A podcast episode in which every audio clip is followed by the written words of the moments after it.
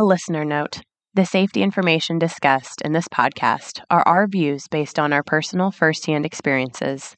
Each safety situation presents unique risks, and the solutions discussed in this podcast should not take the place of thorough risk assessments or evaluations based on your specific circumstances. Thank you. Welcome to Safe, Efficient, Profitable, a Worker Safety Podcast where we break down real problems from real situations and discuss realistic solutions.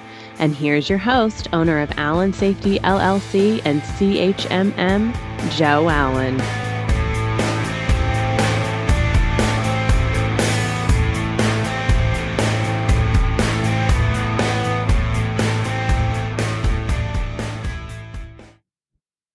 Good evening. This is Joe Allen. That's right. This is episode two, and I'm pretty excited we get to do a second one. Now it is a little bit later at night because I have a six six year old and a two year old, and that means you either record these early in the day or late at night. So I'm going to try a few here at night and see how they go. Thank you for joining us today. Uh, we're glad you're here, of course. First episode went pretty good. There's some good information, good feedback. So I'm always trying to make these things a little better. And a real quick recap the first one, we talked about how to go out as a new manager, look at your processes, uh, perform some kind of evaluation, figure out how you want to manage that, and also just overall who we were. So, this one today, yes, get ready. It's lockout tag out. Yes, I know people are driving down the road listening to this or at their house, and they're really excited right now that we're talking about lockout tag out. But we are. Now, the reason I picked lockout tag out is because this particular process is probably the most interesting one to me because I spent a lot of my year dealing with this process.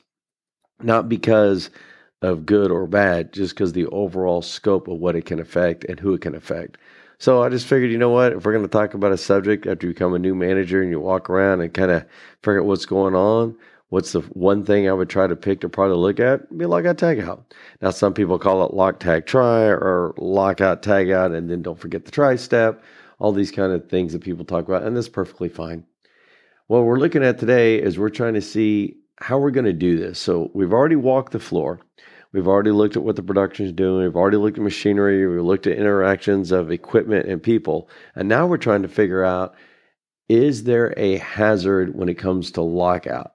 It, could it be the disconnect? Could it be way they're going to do it? How their body's going to feel as they're moving around from right to left? Are they going to lose balance while they're trying to lock something out? Or do they look like they know what they're doing? Is there is there locks there? Is there hasps there? Are they coded? Are they not? I mean, there's like a whole world that it's telling you when you're looking at it. And what you're trying to do now is figure out, okay, I've got to now get a hold of this somehow and get what I think I saw in the field to some kind of control mechanism or some kind of mechanism that I can manage this moving forward. Now, we're going to mainly look at three things. You're going to look at your program and you're going to look at uh, the training. And I usually look at some annual stuff like verifications or, or um, procedure and stuff. We'll talk about that in a second. But the main thing you got to do now is just take a couple minutes and think about what you saw and what you think the hazards could be in regards to lockout. Now, I've spent a lot of time on this subject in multiple places across the country and overseas. And in doing so, there's variations of it, and there's variations of what people believe should or should not be locked out, or times of day things are should or should not be locked out, or even if it should or not. And I go back to first work with the management team. Let's figure out what our program has in it, if we do have a program, and then let's figure out if that program is feasible for the way we're going to perform the task or manage a business. Now, I say that because you can have five plants, for example, or five departments in one plant. Either way, it's the same. And you can have these, and as you have these, you've got I'm going to do this task and lock it out this way. But maybe during the day, it's locked out one way when they're doing some operations. Maybe during the evening, it's locked out differently when there's maintenance performing a task. And maybe during the weekends, when there's electrical work being done, it's locked out differently. Now, most people would say, well, we have a lockout tagout program or we have training, we have all this stuff covered. And I'm not disagreeing. All I'm asking you to do is, as you're there doing your process, take a few minutes, go back, open up the program, and say to yourself, let me look at what the intent of it is. Yes, the dates are important. We'll talk about that later. And yes, the way it's formatted, there's things you should have it and should not have it. And, and yes, that's correct. But the main thing I'm looking at is what is the actual part that's giving me the the buy-in or the actual part where I know there's going to be something done in a positive manner. So, how do I look at that? I'm going to take the program. I'm going to look through that program and find the part where it talks about some type of training. And then I'm going to go try to figure out does that training make sense? Now, I may go to the training office, I may go to supervisor, I may go to an ops person, I may go to maintenance, I may go to whoever I want to go to that would be working with that piece of equipment. And I want to try to find out is the training I think that they need and or a program says they need actually match what they're going to do as an end result. So for example, I'm a maintenance person, I'm going to lock it out at night. I may use two locks or three locks to do a task, but we may say for operations in our program, they're only allowed to lock out one part of it because of the way the machinery runs or, or something like that. What I want to know from each of those end users, back to like we talked about in episode one, the end user, I want to find out from the end users can that lock be applied correctly? Does it meet the intent of what they're talking about? And is it really the way you lock it out?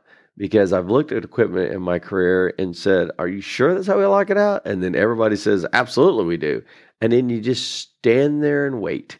And what I'm waiting for is I'll sometimes say, Well, what time are you going to lock it out? Well, we lock it out at the end of shift. Great. So I would want to be there at the end of shift. I would want to watch them lock it out. Now, I'm not saying they're doing it right. I'm not saying they're doing it wrong. I'm not saying it matches the program or anything. All I want to do is part of my initial walkthrough is get an idea what I think it is. Now I'm getting some kind of baseline to figure out w- what is really going on.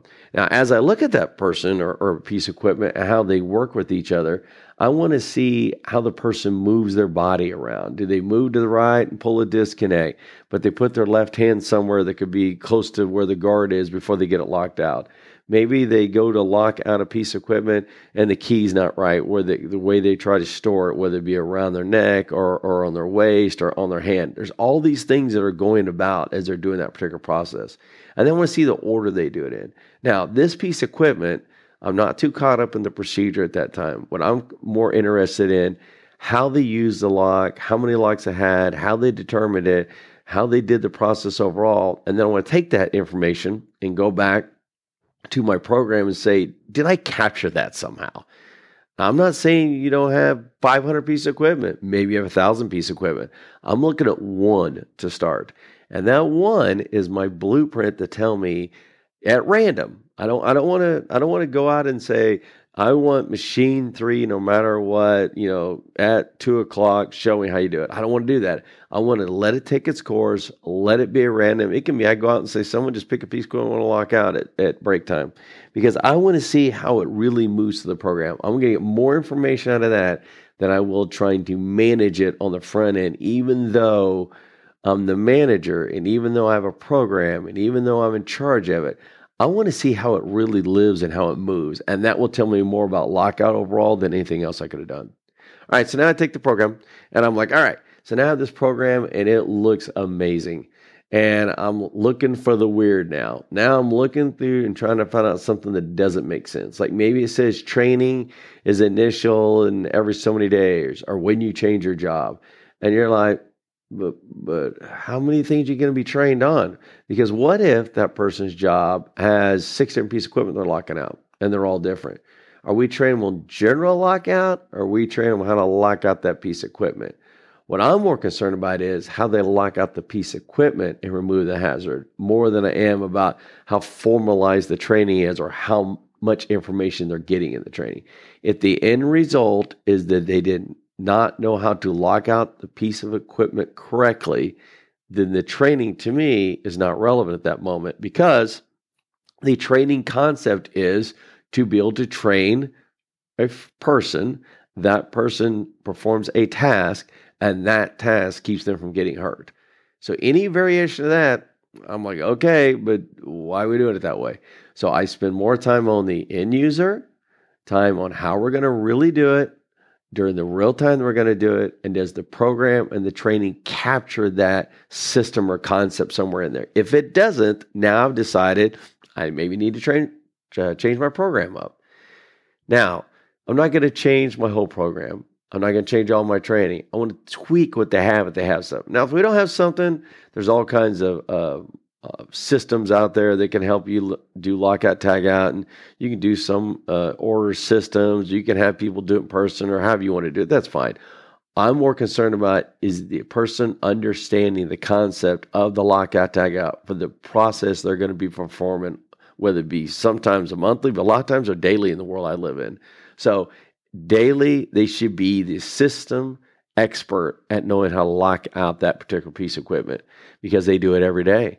So if I see a, a weird variable that I wasn't sure of, or if I see something change in the way they did it, the way I thought it should be, or the training doesn't match, then I'm starting my process now of breaking down where do I think the gap is. Now, what I need to do is I'm just going to do the exercise again. I'm going to walk back out there and I'm going to say, let's pick someone else at random and let's go pick another piece of equipment. And they're going to go show me and they're going to show me steps. I'm like, all right, I got this and I'm going to take that data back and do the same process. Now, I'm not going to do this every piece equipment, but now I'm starting to get my mind wrapped around how big is this problem to know where to devote resources, whether it be my time, energy, or need to get engineering more involved or maintenance, like we talked about first episode? How do I get more people involved to say, how big is this um, situation I'm looking at? Now, another thing I'm going to do, I'm going to look at some of the training with the annual verifications. In theory, the person who's performing the task in front of me could have worked there for a year. So I should have initial training for him and I should have some annual training. I want to know on the annual what they were verified on. So if they had a piece of equipment, hydraulic, pneumatic, electrical, whatever the sources are it has, I don't want to see a form that says they were checked on a piece of equipment that only has a plug pulled and it's nothing like the way they do the task. Because then in my world, I'm thinking, okay, if they only did the plug piece equipment and the other piece of equipment has all these other sources, did we really make sure they knew what they were doing? And then I go back to, did we use a piece of equipment like a like and kind and or the procedure itself to go over and say, this is the way we say we're going to do it. Now, if we do the annual validation right and the verification, and we say, yep, they're good to go on all the documents and forms are signed. But I notice the, the, the system we're looking at, or the procedure, or the checkbox, or whatever it is, process you want to use, doesn't correlate with the way they lock it out. Now I'm going to say, okay, now my problem has some opportunities in it. Now my training is, I don't know about that so much. And my annual verification is now making me say, uh, how, how, how much is there really going on this right or wrong? It's not that it is legal or illegal or good or bad. There's a whole bunch of different ways people do these processes. What I'm looking for is end result, knows how to do the process, so it's done correctly so they don't get hurt. And then I go from there. So the way I take it is I take all my systems and kind of go all the way to the right. So what that means is I work amputations and I work events like that. So I would say to myself when I look at a piece of equipment, could they have an amputation on that particular equipment performing that task? And then I try to picture how I think that could happen. And then what I look for is is to try to break down from the moment I thought that happened all the way back to the left. So I will say, okay, they had a guard. Was it in place? Was the lock correctly?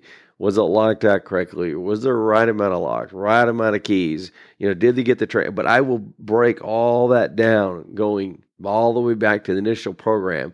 And the reason I like to look at the program originally and look at some of the training is those are some of the last pieces when I'm moving to the left. But if those are not done correctly, they affect multitude of things on the right. So the way I look at it is, say you got um, one through ten. So you got one, two, three, four, five, six, seven, eight, nine, ten. What I want to know is if number three is doing it correctly in the lockout tagout process, and the whole scheme of how we're going to do it there, and number eight is the way we do it correctly, and number nine is the way we do it correctly. What I want to know is is there any part of the day or any part of the job task make number three, eight, and nine come together and they don't line up? So, what I'm doing is I also want to see when they're doing a particular process Okay, their locking out looks great. But on this particular machine, the person stands in front of it, moves to the right, pulls the disconnect, locks it out. The other piece of machinery, they go away from the machinery, have to go around behind the machinery to get to a disconnect and pull the disconnect, knock it out. According to the procedure, or according to the training, according to the program, they both did it 100% correct. But what if the second person had to walk behind equipment that may or may not be guarded perfectly at that moment? What if they have to go through as a trip hazard? What if they have to go around and where they pull the disconnect is hard for them to reach because it's about a foot taller than the other one. So now I'm five foot eight. I would normally reach in front of me or a little bit higher to pull the disconnect. But what if the disconnect's higher than that, a foot higher? I would have trouble locking it out now. Now, as I'm having trouble lock out this piece of equipment, my risk, my hazards are different performing lockout than the first person. But the procedure may look the same, or the concept saying, the program saying, the training may be the same. And that's what I'm saying. I spend so much time on end result, end user, where the injury could have already happened. And then I try to go back left. How do I think that it could happen when I'm looking at it? And I will catch things like that. Well, this disconnects a foot higher. Well, that would be why there could be a problem there. Or look, there's trip hazard wherever they go.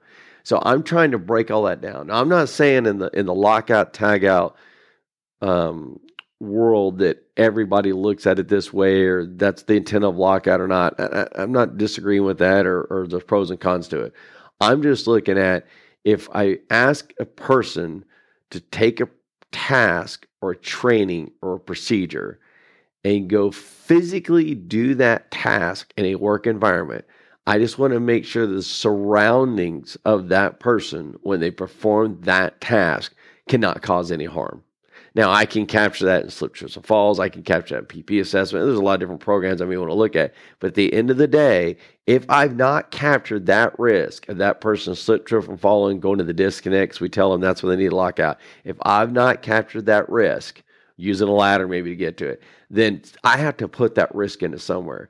And and I know it sounds a little crazy, but I'll put in a lockout procedure. I'll be like, you'll need a ladder to do this. Because what I want is I want the person to know this is the world I'm moving into. These are all the real hazards. So that when I pull the disconnect and do the lockout, I don't get hurt getting there, doing the task, or leaving. And that's that's the end goal for me. So that's the way I look at it. So I look at it like first episode, we went out, getting assessed the floors, try to put a plan together. We try to start figuring out how we're going to prioritize, get engineering, ops, and users involved. Now I'm going to say what I think are, could be some some items are important to me. Lockout tagout's always important to me. So I would say, all right, let's start with lockout tagout. I would start using those same people that I worked with and say, all right, who's the end user? Uh, you are great. Well, then can you show me how to do it? And then that person would show me how to do it, and we break down all those steps till we find out where our bigger gaps are. And then hopefully there is no gaps. But if there is, then fine. We address it. We talk about it as a team. We figure out what we're going to do. And if we need to tweak a procedure, that's great. If we need to uh, move something out of the way so there's not trip hazards, that's great too. But whatever we got to do, in result, no hazards, performing a task is the goal I'm looking for. All right. So that's um, kind of what we're talking about today. Um, a little bit of lockout stuff. I'm going to do another one. Um, episode three is also going to be about lockout, and we'll talk about some different ideas. But the main thing for these podcasts for me is is not so much what everyone says is lockout, for example. I, I'm going to spend more time on these podcasts of where the hazards are coming from, where the where these trends I'm seeing or how they move in and out, and then how do we deal with those situations with those different control variables in place? How do we deal with it and how do we relate that to where we're going to be going? Because i still go to locations almost every week and i still see same piece of equipment and different setups and different designs. So it can't just be one thing fits all. So what i'm trying to give you with these is a way to look at the picture a little differently and back up a couple feet and say how do i do this task? Because really if you think about lockout tagout we're telling someone with lockout tagout go do this task. And if you do, you're you're really great. Everything will be fine. And we don't ever want anything in any procedure, any task we ask people to do to cause any kind of harm. So that's where we're kind of at today. Um, like I said, we're going to do a little more lockout tag out on the next episode. I appreciate you um, um, joining this one. It is the second one. So, you know, it's kind of exciting. We're getting there. We got one done. Now we're at two. And uh, I've already had some people ask me how many we're going to do. We're going to do them for a while, uh, basically until I kind of run out of data. And I don't know when that's ever going to be. But we're going to keep going this, give you some different ideas of views. I appreciate you um, signing on. Um, the person, some housekeeping, the person who did the intro was Jen. She is the person who's I'm married to and works with me, and and uh, because she did a great job. It's her idea to put all this together and how to edit it and how we're going to format it. I'm just the one giving out the information and, and trying to give some different ideas there. So she wants me to remind you that, you know, there's a subscribe thing you can do. You can click on it. You can write a review and say, hey, this is the best thing ever. I love like I tag out. Nothing's better in the morning wakes me up when I'm driving to work. And or you can say um, you know this podcast is really great and you can tell your friend it's really great you know you need to do it uh, listen to it also. So i appreciate that. I hope you all have a great day and uh, thank you again for your time. Thank you for listening to Safe, Efficient, Profitable, a worker safety podcast. If you like what you heard here, please take a moment to write us a quick review like, subscribe, and share our podcast so that others can find us. For questions or to request topics that you'd like to hear on our next show, please visit us at www.allen-safety.com. Thank you.